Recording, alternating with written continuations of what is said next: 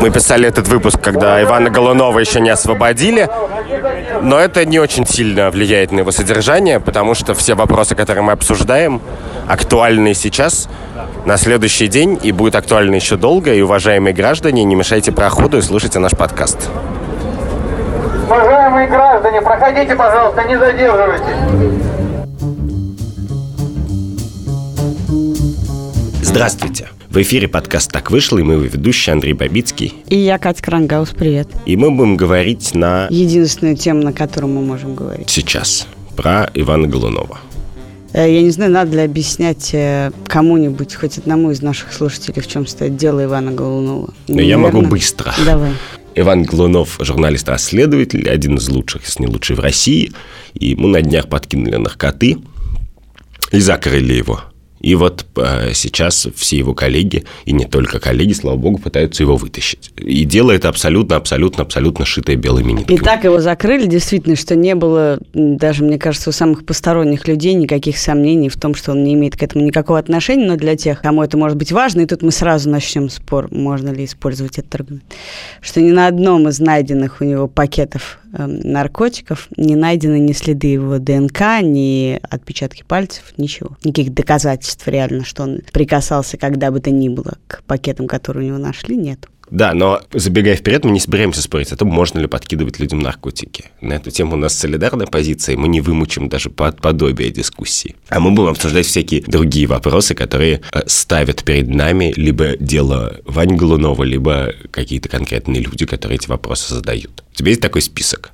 У меня есть небольшой список, хотя я бы не сегодня, нет, ну, может быть, даже сегодня ты так сказал, что мы не будем обсуждать даже можно. Но вообще-то эта практика не только российская, не только существует для того, чтобы какие-то дебилы, которые боятся расследования, заказывали журналистов, а в принципе практика подбрасывания наркотиков существует и существовала во всем мире, в том числе и для того, чтобы подставлять людей, которые торгуют наркотиками, на которых ты не можешь схватить. И это отдельный кейс вообще про то, можно ли фальсифицировать доказательства в случае реального преступления. Ну, мне кажется, что, что, что кейс, конечно, нельзя.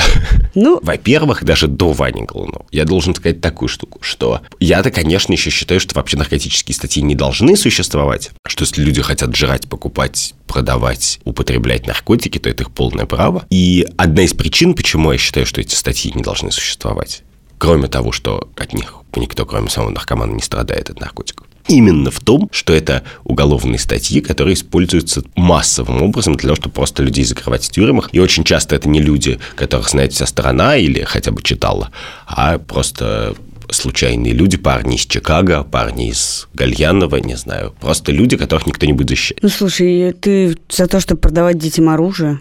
Нет, я не за это. Ну, то же самое, в смысле, когда ты продаешь героин детям. Это настолько я с тобой не согласна. Нет, ну подожди секунду. Когда... когда ты говоришь отменить наркотические статьи, ты думаешь кокаин и травка, то, э, что весело на соседней вечеринке употребить. А есть довольно чудовищные наркотики, собственно, то, что Ване подбрасывали, в том числе мед это не, не фан. Я не хочу, чтобы моим детям продавали. Не хочу, чтобы не мне фан. Я хочу, чтобы тебе это продавали, если ты даже не видишь Есть разницы много, между... много вещей, которые в э, розничной торговле продаются и не должны да, продаваться. Против оружия. Например, Этим можно убить себя и других. Подожди секунду. Ну вот, например, нельзя продавать прозрачные йогурты. Если, значит, Роспотребнадзор находит прозрачный йогурт в магазине, он штрафует магазин. Но он же не подкидывает эти йогурты и не закрывает продавца Подожди, на 20 лет. Почему ты против продажи оружия тогда? Я не против продажи. Ты за, я считаю, нет, я, я говорю, что продавать оружие детям это плохая идея. То есть ты за то, чтобы продавать наркотики с 18 лет?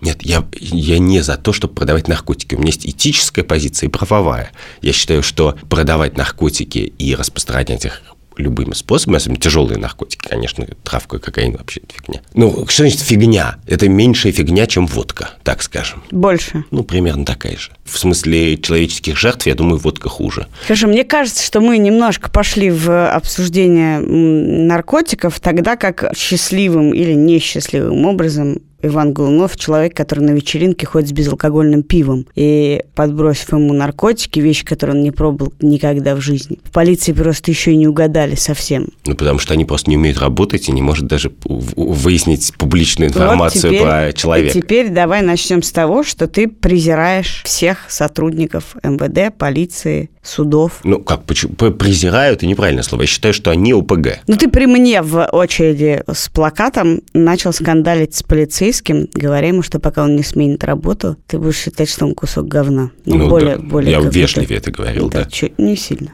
Да, но потому что это ОПГ. Ну вот если ты работаешь в мафии, то уволься из мафии. Чем отличается ОПГ от просто группы людей? Почему нельзя, например, обвинять цыган в том, что они продают наркотики, а ментов в том, что они крышуют наркобизнес и подкидывают наркотики, обвинять можно?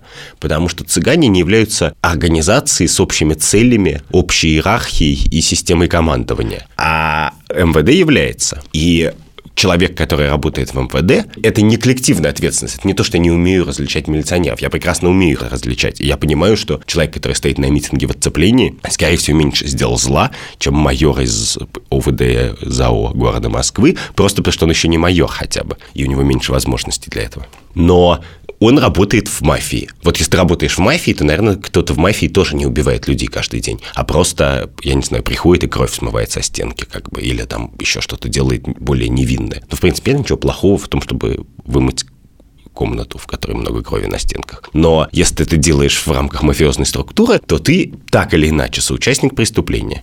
И я им говорю, поэтому увольняйтесь. Я же не говорю, вы плохие люди. Потому что я понимаю, что, что многие люди этого не понимают, работая в мафиозной структуре. А почему ты тогда считаешь, что они у, у, должны уволиться? Как ты объясняешь людям, что они должны уволиться, если они не понимают? Мне так как раз кажется, Они что... очень понимают. Мне кажется, что ты, считая таким образом, что, что, не знаю, что ты хорошее советуешь, ты как бы на самом деле не даешь людям шанса. Шанс появляется у человека тогда, когда он понимает, что он делает, и что он является отдельным отдельной личностью, которая все-таки свободна в каких-то рамках, даже внутри ОПГ, принимать решения, в том числе о том, что он уходит, или о том, что он не уходит и совершает ряд действий, которые там, могут оказаться неэтичными или незаконными. Когда ты говоришь, я вообще не буду смотреть вашу серую массу ОПГ, пока ты не уйдешь, ты для меня серая мышка преступной структуры. Ну как, ну да, ну в смысле... Нет никакого шанса на то, что один человек в этой структуре совершит осмысленное честное действие. Нет, подожди секунду. Во-первых, люди совершают осмысленные честные действия. Даже когда ты считаешь их серой мышкой?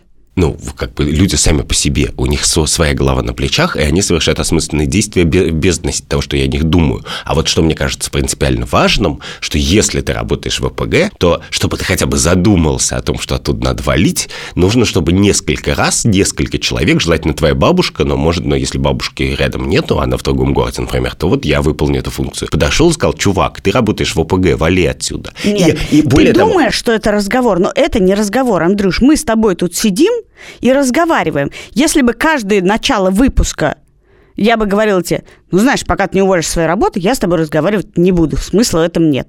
И мы бы дальше сидели молча и смотрели друг на друга злыми глазами. Потому что это не разговор. Ты почему-то считаешь, что разговор, типа, я патерналистски тебе сейчас объясню, ну, что такое совесть, что такое жить не по лжи. Ну, ты как бы должен кусок как бы бессмысленной серой массы. Услышите Почему? меня? Я, я Потому что ты говоришь, пока ты не уйдешь, вали. У тебя был разговор с полицейским. Да. Разговор был такой. Ты говоришь, увольняйтесь с работы, говоришь ты полицейскому. А он говорит, а мне моя работа нравится. А вы кем работаете? Ты говоришь, а я журналист. Он говорит, я рад за вас. И на этом ваш разговор закончился. Ему нравится его работа. Он в это, я не знаю, а может что быть, он, он мог ответить? Дело не, не в этом, Андрюш. Подожди. Когда ты наезжаешь на человека, когда ты ему сверху вниз говоришь, я стою в пикете, у меня есть совесть, ты меня охраняешь, у тебя совести нет, этот разговор не может существовать в, ну, то есть как раз единицы, и мало мне таких известных людей, которых ты так вот как бы ставишь перед фактом, у меня есть совесть, у тебя нет. И они в этот момент будут способны задуматься. Интересно, если он так сказал, почему он подумал, что у меня нет совести? Что происходит такого, что посторонний человек на улице при том, что я ничего не делаю, не трогаю пальцем, говорит мне, что у меня нет Погляди. совести. Во-первых, кроме людей, которые уже работают в милиции, есть люди, которые еще не работают в милиции. И Вообще-то у меня точно такие же обязательства их уберечь от того, чтобы туда пойти, как и людей в милиции, значит, уговорить э, из милиции уйти. Поэтому, конечно же, если ты занимаешься постыдным делом, работаешь в мафии, на ВГТРК, на Первом канале и так далее, то я должен в общественном пространстве продвигать и развивать мысль, что есть места, в которых работать аморально и плохо самим по себе образом, и для того, чтобы туда не шли люди, которые, ну, меньше шли люди, которые будут мучиться и страдать из-за этого, потому что никто не становится здоровее и счастливее от того, что он работает в преступной организации. И для того, чтобы кто-то оттуда ушел и нашел другую себе карьеру и путь. Конечно же, конечно же, стоя в митинге разговаривая с я просто как бы не святой человек. Вот бывают святые люди, которые стоят в митинге и два раза и медленно это рассказывают. У меня сейчас нету сил и ресурса. Смотри, какое слово выучил. Да, ужасно. На, на, ну, когда я стою в митинге после работы и между и до детей, как бы, и, и у меня есть 25 минут на это, то каюсь, у меня нету времени на этот подробный разговор. Но справедливости ради, я написал, написал на эту тему много текстов, я на это много говорил, подробно и медленно. Я же не всегда стою в митинге, иногда езжу в плацкартном вагоне. В отличие от тебя, я считаю, что ты обращаешься не к своей целевой аудитории. И когда ты обращаешься не к своей целевой аудитории, а, прости, и потенциальные, и нынешние полицейские, не являются базово твоей аудиторией. Ну, скорее всего, мало, то да. Мне Но если, кстати, у меня, мы... в отличие от тебя, на, на людей, которые не находятся в моем социальном кругу, не работают журналистами, не учились в хорошей московской школе, не знаю, не учились в РГГУ, у меня нет идеи, что человек, не прошедший определенный путь литературно этическо, не знаю, медийный, должен стыдиться хоть какой-то работы. Я считаю, что если ты пойдешь на Первый канал, это будет странно. Но неизвестный мне человек с неизвестным бэкграундом, который идет на Первый канал, для меня не является человеком, совершающий стыдный неэтический поступок. И любой юноша, который откуда-то отправляется работать в полицию, не совершает для меня неэтический поступок. То не... есть ты считаешь, что, э, что я считаю... молодой сотрудник милиции это, это такой юный робот? Да, я считаю, что это жутко робот. оскорбительная позиция. Я не считаю, что и главное, он что он робот. не соответствует реальности. Нет, нет.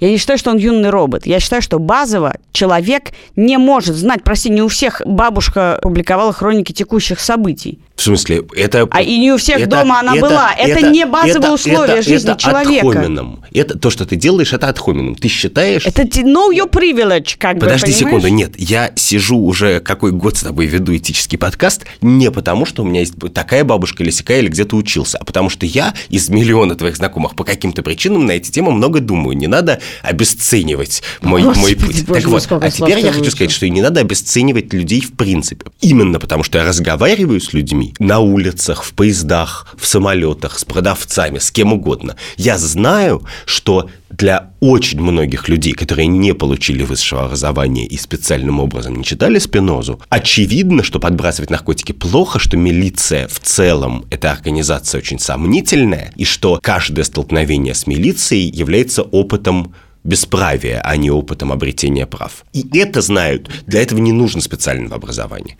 Интуитивно любой человек понимает, что когда у него вымогают взятку, когда его племянника или родственника закрывают просто так, то это плохо, а не хорошо. Для этого не нужно ходить в университет. И это понимают милиционеры. Если тебе милиционер говорит, мне нравится моя работа, так он может, пусть он сто раз всем это скажет. Но до тех пор, пока общество не в лице меня, потому что меня-то он видит две минуты в своей жизни, а в лице регулярных людей, которые он встречает на улице, не будет ему, когда он будет говорить, что он милиционер.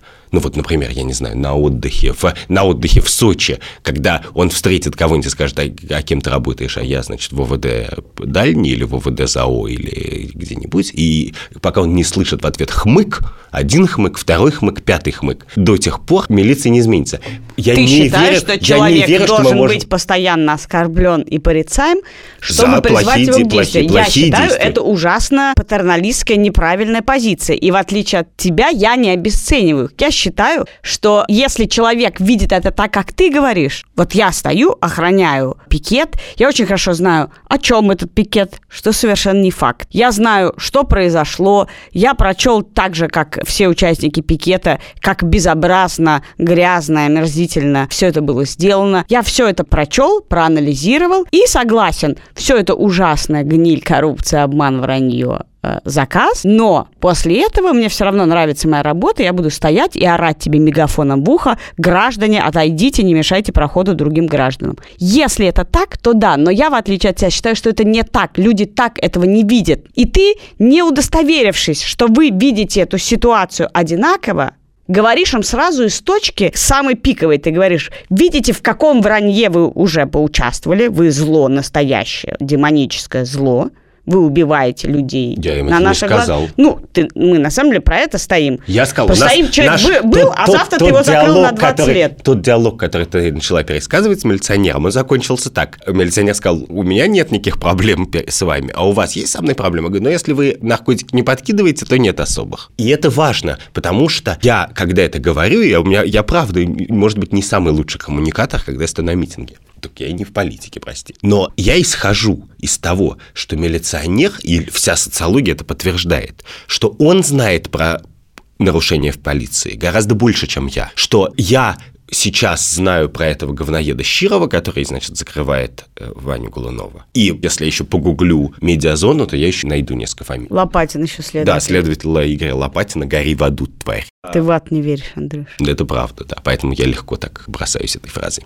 Но он знает про нарушения, может быть, не подкидывание наркотиков, а маленькие нарушения, ну как маленькие, не такие судьбоносные нарушения, про фальсифицированные протоколы, взятки и так далее гораздо больше меня. И, конечно, это очень важно в смысле общественного настроения и того, как люди выбирают себе карьеру, и того, как меняется, потому что у меня есть еще политическая цель, и моя политическая цель состоит в том, чтобы массовым образом переделать полицию, выгнать из полиции в какой-то момент десятки или сотни тысяч людей, тысячи людей посадить за фальсификацию фальсификации уголовных дел и так далее. И мне нужно жить в обществе, которое к этому готово.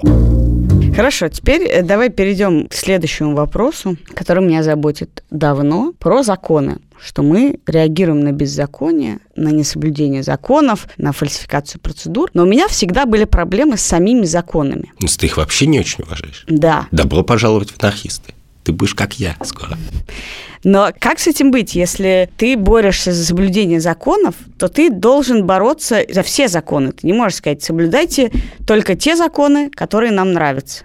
Подожди секунду, нет, это не так. Это жутко сложный вопрос с любой стороны. Он Собственно, этот сложный. вопрос «соблюдайте свои законы», он корнями из Советского Союза. Да, но в этой претензии «соблюдайте свои законы», которые диссидентской, да, да, да, в ней логика-то не такая, что все законы надо соблюдать. Или Россия – это Европа, и а в Европе, а в Европе. Знаешь, вот эти самые консерваторы очень любят говорить, в вашей хваленой Европе. Мне не нужна хваленая Европа, мне нужна, чтобы в России хорошо жили. И когда мы говорим «соблюдайте свои законы», мы говорим «суки, если вы написали эти законы, то хотя бы то, что вы сами написали, соблюдайте». Там логика не в том, что закон – это какое-то святое божество, перед которым надо на коленях, а логика в том, что уж если вы их пишете, то хотя бы как бы не переписывайте каждую секунду, потому что вообще жить невозможно.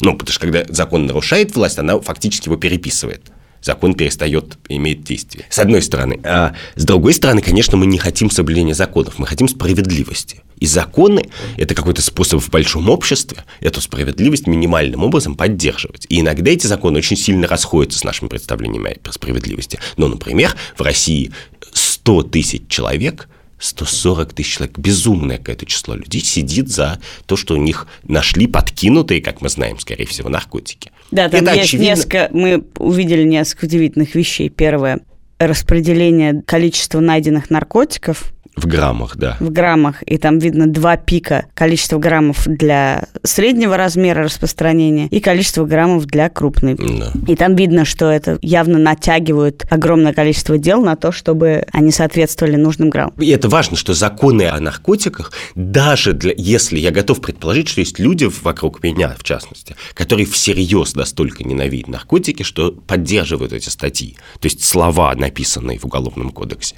Но поскольку для меня важен не закон, а общее представление о справедливости, то если по хорошему закону, правильному, десятки тысяч людей вот так отправляются в тюрьму, то значит закон надо отменять. Это наше абсолютное моральное обязательство. И оно гораздо сильнее, чем наше обязательство, я не знаю, э, переходить дорогу на зеленый свет. Потому что, значит, от того, что мы переходим дорогу на красный свет максимум, значит, один человек, ну, мы-то вообще умеем это делать, но даже если неопытный человек переходит дорогу на красный свет, ну, понервничает два водителя. Но одно дело понервничает два водителя, а другое дело кого-нибудь закатают. Хорошо, на... и вот мы говорим о том, что существует 140 тысяч или сколько ты назвал людей, сидящих по наркотическим статьям. Не знаю, как для тебя, для меня, конечно, во всей красе открылся масштаб, скорее всего, проблемы и количество людей, которые сидят просто ни с чего. Так э, помнишь, то есть, помнишь, то есть фраза два года «нет назад... дыма без огня» для меня теперь имеет ровно обратное значение. Когда я теперь смотрю и читаю какие-то дела про наркотики, первая мысль, что их подбросили, а дальше ты начинаешь читать уже, что там происходило. Есть важный вопрос, который надо сказать, в этой ситуации звучал тише и начал звучать чуть позже, когда все-таки Ваню перевели под домашний арест. И радоваться этому или нет, мы сейчас с тобой обсудим, чуть позже да. обсудим. Вопрос простой. Почему вы защищаете этого и не защищаете, и не защищали, и не возмущались сотням, десяткам тысяч других дел, когда мы вас просили, когда мы вам говорили, вот, пожалуйста, вам десятки, сотни имен людей, с которыми произошла та же несправедливость. Если бы тогда начали кричать, у вас бы сейчас этого дела не было. Ты, я хочу сказать, что ты э, этику спойлеров надо отдельно обсудить, но ты же заспойлерила в Фейсбуке, что у тебя есть ответ на этот вопрос. Ты написала прямо длинный текст, поэтому уже Это давай твоя его... сестра написала длинный а, ой, текст, да, я но... вас путаю, да. Но она написала неплохой текст. А, да. Боже мой, я все путаю. Да, моя сестра написала текст. Но не суть. Смысл вот в чем, что... И это, кстати, моя удивительным образом некоторая претензия к милиции. Она стоит в следующем, что вообще-то, мне кажется, нет ничего естественнее, чем защищать своих. Вот если ты же своих не защищаешь, то уж кого ты защищаешь. В МВД та же логика. Нет, она, эта логика есть у всех людей на Земле. И она в этих пределах правильная. Но если твои друзья или родственники серийные маньяки или подкидывают наркотики людям, то надо, скрипя сердце, пере... как, ну не то, что это перестать их поддерживать, а по крайней мере, как бы не стоять с автоматом на их защите. В принципе, все, конечно, должны поддерживать своих, если свои не, не, не представляют огромное общественное опасность. И даже после этого я бы не против, если бы этому Щирову, этому... Лопатину. Лопатину, вот этим людям, которые посадили Голунова, как бы все милиционеры будут таскать передачки в тюрьму. Я считаю, что это хорошо и правильно. Пусть таскают. Я не считаю, что их Потому надо... что тем не повезло, а эти будут еще на свободе. Да, да, да, конечно. Все должны своих поддерживать. И более того, если Щирова упекут как бы не за то, что он сделал, а подкинут ему наркотики, ну, потому что они по-другому не умеют, очевидно, работать, то... Но они так не умеют. То милиционеры знаешь? должны выйти и возмутиться. Так вот, главная проблема состоит в том, что милиционеры, значит, очень мало выходят и возмущаются. По разным поводам.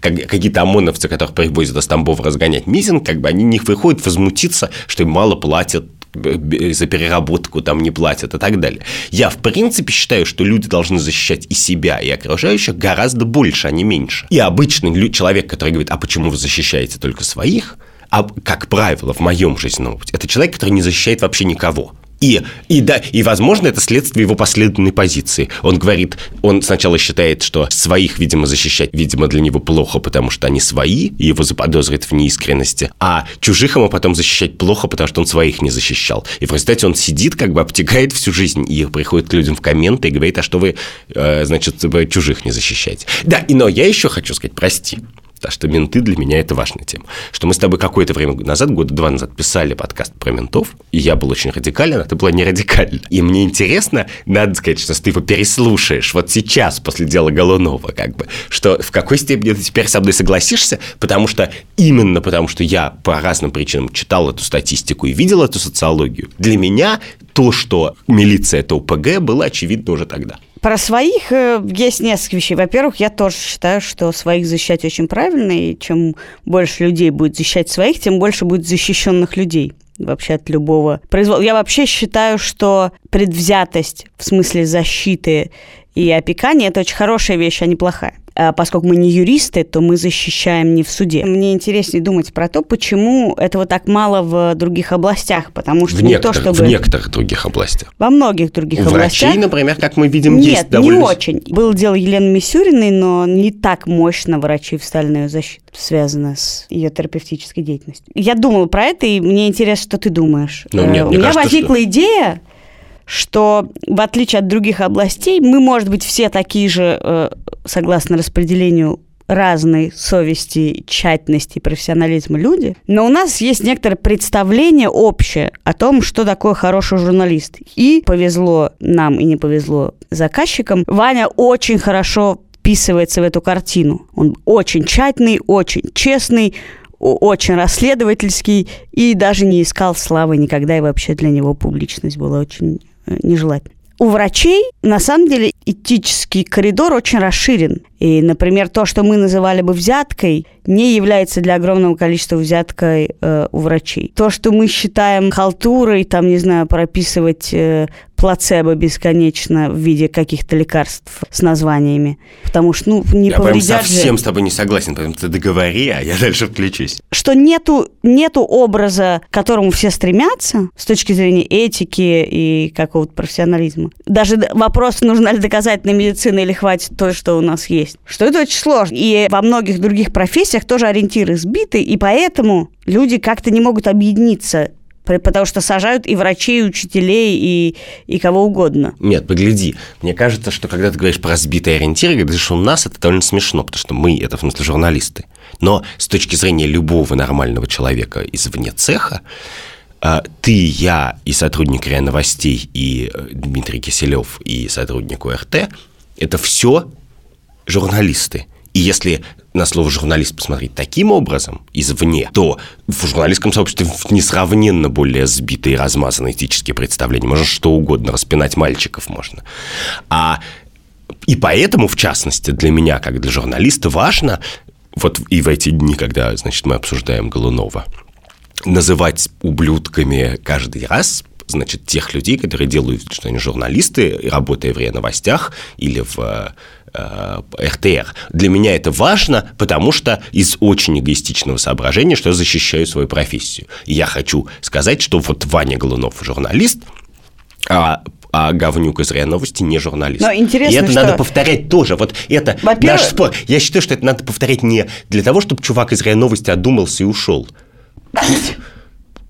потому что его бессмертную душу уже как бы не спасти. Да нет, а чтобы, я а чтобы не согласна с твоим порывом бесконечно назвать их ублюдками, сволочами, сдохни, да сгори нет. в аду. Я считаю, что это не дискуссия, извини. Так я не веду дискуссию, конечно. Нет, стоп. Я Значит, с тобой веду я дискуссию. Я готова согласиться, что есть один человек, в чье человеческое существо я уже Путин. не очень верю. Нет, хуже Дмитрий Киселев. Вот да. это как бы мне очень сложно при всем моем гуманистическом порыве, в принципе, понять, как То это возможно. Ты думаешь, что он инопланетянин? Ну, я думаю, что там есть что-то инопланетное. Человек из РИА Новостей, если ты его спросишь, что такое профессиональные стандарты, к чему мы стремимся, он назовет тебе все то, чем обладает Иван Глунов. А если ты опросишь тысячи врачей, то они назовут тебе абсолютно разные характеристики. Да нет, они Если скажут, ты спросишь человека из РИА Новостей и Дмитрия Киселева, можно ли брать взятки за э, публикации, они оба тебе скажут нет. Так, конечно, в социологических опросах люди всегда лучше, чем дома. Если ты спросишь врачей, можно ли брать благодарности, у тебя будет совершенно другая расклад. Если ты спросишь, это вообще не аргумент. Ну, если я спрошу людей, хорошо ли, значит, изменять своим мужьям и женам, и, я не знаю, э, бить детей, что угодно плохое, все скажут, конечно, плохо, Нет, но ну, мы знаем, что очень многие люди этим ну, занимаются. мы сейчас с тобою и отвечаем, и спрашиваем людей, возможно ли так поступать с Иваном Голуновым, как все поступают, и каждый день, выходя на пикет на Петровку 30 38 мы отвечаем на этот вопрос и призываем всех прийти и сказать, нет, так невозможно, этого не может быть. Да. Мы не готовы уйти и сказать, ладно, сегодня пусть будет так. В этом же суть того, что да, мы делаем. Не... Сегодня так не будет уже. Ну, в смысле, по крайней мере, мы это не забудем. И в данном случае радикализация – это важная часть месседжа. Потому что, конечно же, зло существует до тех пор, пока не существует, с другой стороны, людей, которые бескомпромиссно и радикально должны говорят, что это зло. И много людей. Тут же важно, действительно, я понимаю некоторые фрустрации людей, которые занимаются там, делом Сенцова, делом Дмитриева, многими другими важными делами, делом нового величия, которые по сути являются чудовищной несправедливостью, бесправием, но не собрали такой толпы, не собрали такого протеста, ну, не только по всей, уже Первый канал у тебя защищает Ивана Глунова, и все звезды шоу-бизнеса у тебя защищают Ивана Глунова, и маечка, в которой ты сейчас сидишь, я мы Иван Глунов, уже, понимаешь, на просто всех, всех. Ты говоришь, да, что ты понимаешь фрустрацию людей, которые защищают Сенцова и Дмитриева. Я хочу на эту тему сказать. Проблема вот в чем, что история, как бы любая борьбы за любые права и улучшение общественных нравов, она всегда состоит из таких фокальных случаев. К сожалению, просто потому что люди не могут впрягаться каждый день, ну, потому что тогда они перестанут работать, любить детей, а просто будут как бы как зомби ходить на митинги. И это с точки зрения человеческой жизни очень нездоровое поведение. Как ты завтра ответишь? Вот я абсолютно да. убеждена, и не только я, и надеюсь, что это сбудется да. немедленно, и дай бог еще до того, как наш подкаст выйдет да. в эфир, что дело Вань Голунов должно рассыпаться у нас на глазах да. просто буквально в течение нескольких часов. Ладно, я готова на несколько дней. Но когда к тебе после этого придут и скажут, вот точно такое же дело. Это не журналист, это просто человек, которым прикрыли статистику на сегодняшний месяц. Так я уверен. Выходи я... на площадь. Вот твоя ставка про правовую часть и уголовную, а моя ставка про медийную я абсолютно уверен, что тема про подбрасывание наркотиков, наркотическую полицию, преступления милиции, связанные с 228 статьей, будут упоминаться в разы чаще не ближайшие три дня, а ближайший год или два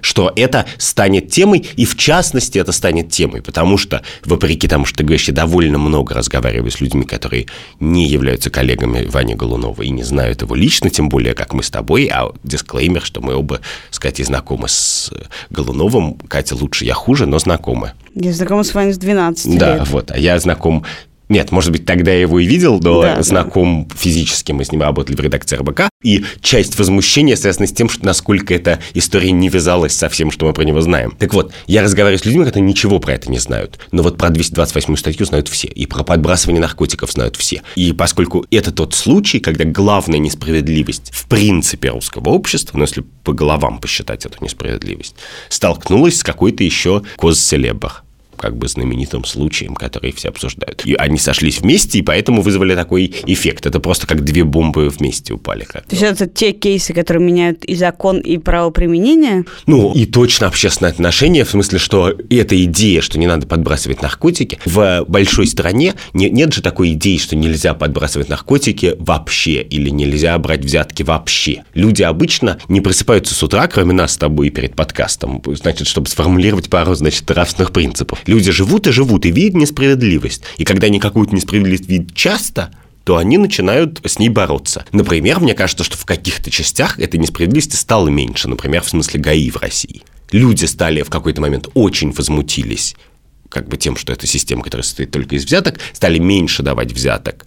А, значит, гаишники стали их чуть меньше вымогать, по крайней мере, в некоторых местах. Люди стали переходить, останавливаться иногда перед пешеходными переходами и так далее. То есть, в смысле ПДД, ну, один например... из журналистов, который сейчас выходит ежедневно да. с пикетом на площадь, недавно заплатил 50 тысяч рублей, чтобы у него не отобрали права. Поэтому Тут такое. Нет, ну бывает разное, но он хотя бы заплатил 50 тысяч, а не тысячу, уже хорошо, прости.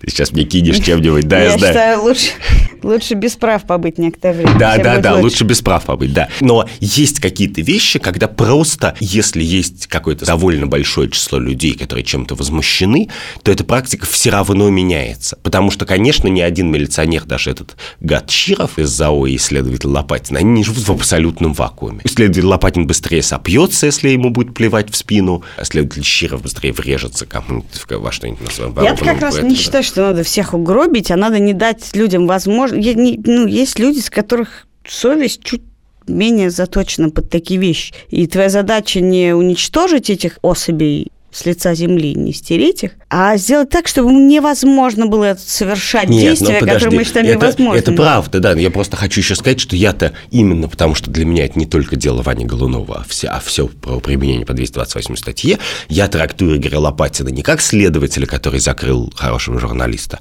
а как серийного маньяка, который закрыл, очевидно, десятки людей. Ну, реально, психа, который бегает с ножом по моему городу и бросается на людей. И я просто считаю, что... Э, Но вот это на... интересно интересно. Это на самом деле говорит нам о том, по какой схеме должна действовать дальнейшая борьба и правозащита. Ты берешь, вот мы сейчас раскрыли конкретный один кейс в нем участвует ряд людей, которые в нем участвовали. У них есть фамилии, имена, и, наверное, номера жетонов есть такое в России существует. Да. Дальше надо пересматривать все дела следователя Лопатина. Так я и написал уже заявление. Дальше надо пересматривать всех свидетелей, да. все дела, по которым шли этот свидетель Понятые, понятой, да, который оказался Конечно. следователя. И таким образом, скорее всего, это дерево тебе уже даст, не знаю, несколько тысяч дел, который ты должен пересмотреть. Так я тебе больше скажу. Я написал заявление в управление собственной безопасности МВД генералу Макарову, потому что он там начальник. И я написал заявление даже не про «отпустите Ваню», хотя там был такой э, тезис, а я написал «скажите, пожалуйста, будут ли пересмотрены все дела, которые вел следователь Лопатин и, значит, соответствующее ВД». Потому что мне это кажется принципиально и более важным. Хорошо. Последний вопрос, который возникал у нас ну, он не последний, но у нас просто мы не можем столько говорить, учитывая, что мы говорим об этом уже три дня без перерыва. Можно ли радоваться домашнему аресту э, в ситуации, когда мы точно знаем, что этот человек невиновен? Почему? Спрашивали нас и многих людей, которые были у Никулинского суда в субботу, почему вы радуетесь домашнему аресту? Ну, мне кажется, что это вопрос информированности и ожиданий. Я очень радовался домашнему аресту, потому что я, конечно же, думал, что эти люди, имея в виду ментов из западного округа, следователи и так далее, просто могут Ивана убить как бы и за понюшку табака ну, пока он у них находится в руках. И я радуюсь просто, потому что он теперь находится не у них в руках. И что теперь по понятным причинам они побоятся к нему подойти некоторое время. Вот. Этому я очень-очень радуюсь. При этом я, конечно, переживаю из-за того, что мы радуемся, что, что... Нет, я не переживаю из-за того, что мы радуемся, я переживаю из-за того, что в нашей стране домашний арест невиновного человека – это хороший исход, а не плохой. Ну, окей, как бы надо менять страну. Я для этого что-то делаю иногда. В смысле, меняйте тоже. Если вас, короче, раздражает, что мы радуемся домашнему аресту, ну, пойдите к нам на митинг тогда, постойте, поорите, поддержите Навального, поддержите ОВД-инфо. Я не знаю, есть много способов менять страну хорошо. И тогда мы будем радоваться не домашнему аресту, а наказанию преступника. Ты даже готов будешь поспорить. Да. Тебя узнать легко по майке Ямы Иван Голунов. Си синим, синим oh, wait. Возможно, на этом митинге все будут в такой майке. Мы не обсудили очень интересную тему, которую я хотела обсудить. Какую? Как разговаривать с детьми про такие ужасные вещи и несправедливости, потому что в каких ситуациях ты не можешь скрыть этого, ты не можешь скрыть свои реакции. Так было у меня с пожаром в Кемерово, так было сейчас, и дальше ты вынужден отвечать детям на вопросы. А если ты вот мне говоришь, если я потеряюсь, то ты можешь подойти к, к сотруднику полиции. А если они врут и подбрасывают наркотики, то как же я к ним пойду? И как объяснять да. про социальные институты, ну, которыми все-таки надо пользоваться детям, мы с тобой обсудим как-нибудь в другой раз. Хотя я прошу своих детей держаться подальше от милиции. Даже если они потерялись? Ну, можно найти какую-нибудь тетеньку эскалатора, охранников ТЦ. Слава богу, в Москве это безопасный достаточно мир, где есть много людей. Но я не понимаю, почему из всех людей надо выбирать мента. Можно выбрать случайного хорошего человека. До этого моя мысль была, что статистически среди них меньше маньяков. Нет, а мне кажется, что больше. Я абсолютно в этом уверен. Вот в чем дело. Это был подкаст «Так вышло». Я Катя Крангаус. А я Андрей Бабицкий. Если вы нас слушаете, если вам интересно то, что мы говорим, и если вы хотите нас поддержать, в описании этого подкаста есть ссылка на Patreon, где мы собираем чаевые. Да не подкаст. чаевые, просто поддержите нас на Patreon. Что ты, что ты, потому что унизительно относишься к слову чаевые? Ты считаешь, что это низко, получать чаевые за свою работу? Я считаю, нет, чаевые это нет, очень потому хорошо. что чаевые – это разовый платеж. Счастливо. Свобода Голунова. Увидимся. Пока.